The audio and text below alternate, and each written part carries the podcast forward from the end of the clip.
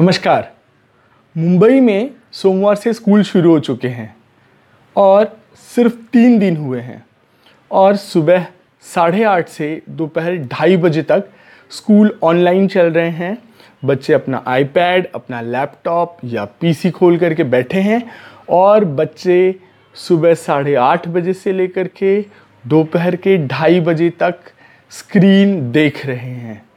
उसके बाद आधे घंटे का ब्रेक होता है और जिसके बाद बच्चे फिर से अपनी कोचिंग क्लासेस अपनी ट्यूशन जो भी क्लासेस हैं, वो फिर से ऑनलाइन ही कर रहे हैं। और बच्चों को सिर्फ़ तीन दिन में आँखें दुखना शुरू हो चुकी हैं, उनको तकलीफ़ होनी शुरू हो चुकी है।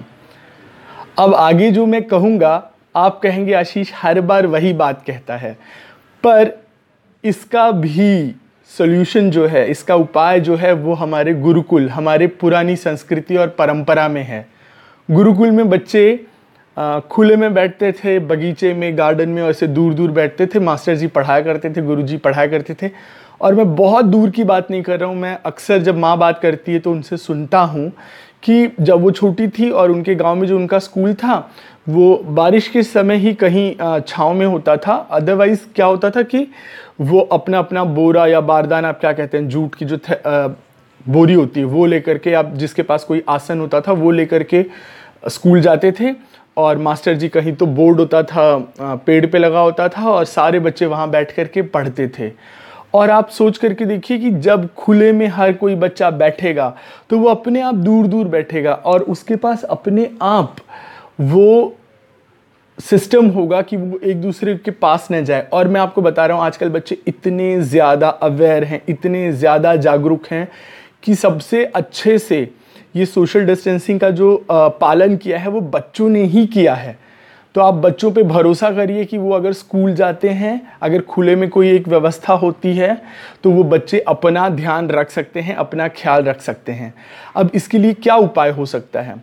जिन स्कूल्स के पास अपने मैदान हैं वो अपनी क्लासेस मैदान में ले सकते हैं, अपने स्कूल मैदान में शुरू कर सकते हैं। और बहुत पहले की बात नहीं कर रहा हूँ कि सिर्फ़ जब मैं स्कूल में था तो हमारा स्कूल दो शिफ्ट में होता था। एक सुबह की शिफ्ट होती थी, एक दोपहर की।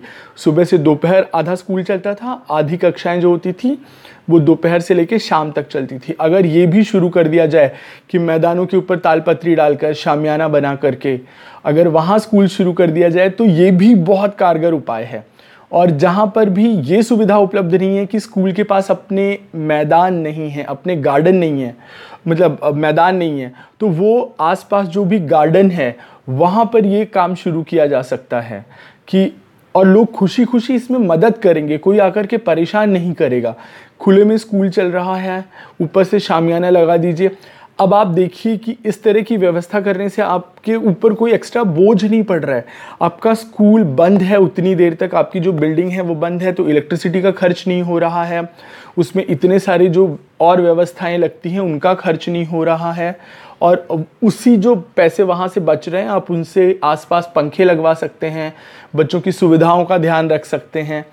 तो मेरा तो यही सुझाव होगा कि स्कूल्स जो हैं, वो ऑनलाइन क्लासेस के बारे में एक बार वापस से सोचिए आप लोग जहाँ तक मेरी ये बात पहुँचा सकते हैं, अगर आपको मेरा सुझाव सही लग रहा है तो ये बात आप जहाँ तक पहुँचा सकते हैं, पहुँचाइए और कोशिश करिए कि बच्चों को इतनी तकलीफ़ ना हो, एक बार बच्चे फिर से फिर से खुले में निकलें और बच्चे वहाँ पे अपने दोस्तों को देखें, उनसे मिलें धीरे धीरे बच्चे मज़बूत हो जाएँगे और आप सब इसके बारे में पढ़ ही रहे हैं कि जैसे जैसे हम बाहर निकलेंगे, हमारा इम्यून सिस्टम जो है वो और स्ट्रांग होगा। धीरे धीरे हम इसके लायक बन जाएँगे कि हम इससे लड़ सकते हैं। और बच्चे तो ज़्यादा ही तेज़ी से लड़ सकते हैं। तो आप एक बार फिर से मैं कह रहा हूँ कि ये जो खुले में स्कूल होने की संभावना है, उसकी तरफ़ ध्यान दीजिए और लोगों तक बात पहुँचाइए कि आठ घंटे, सात घंटे स्क्रीन से निकल करके खुले वातावरण में आएँ, दो शिफ्ट में स्कूल चलाएँ गार्डन में और स्कूल के मैदान में स्कूल चलाएँ।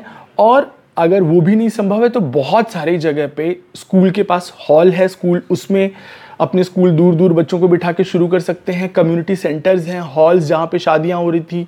इस तरह की जो व्यवस्थाएँ हैं, उन हॉल्स को लिया जा सकता है और खुले में कुछ किया जा सकता है। तो ये मेरा सुझाव है। आप देखिए ये कितना कारगर है या ये कितना सही है, गलत है, मुझे बताइएगा।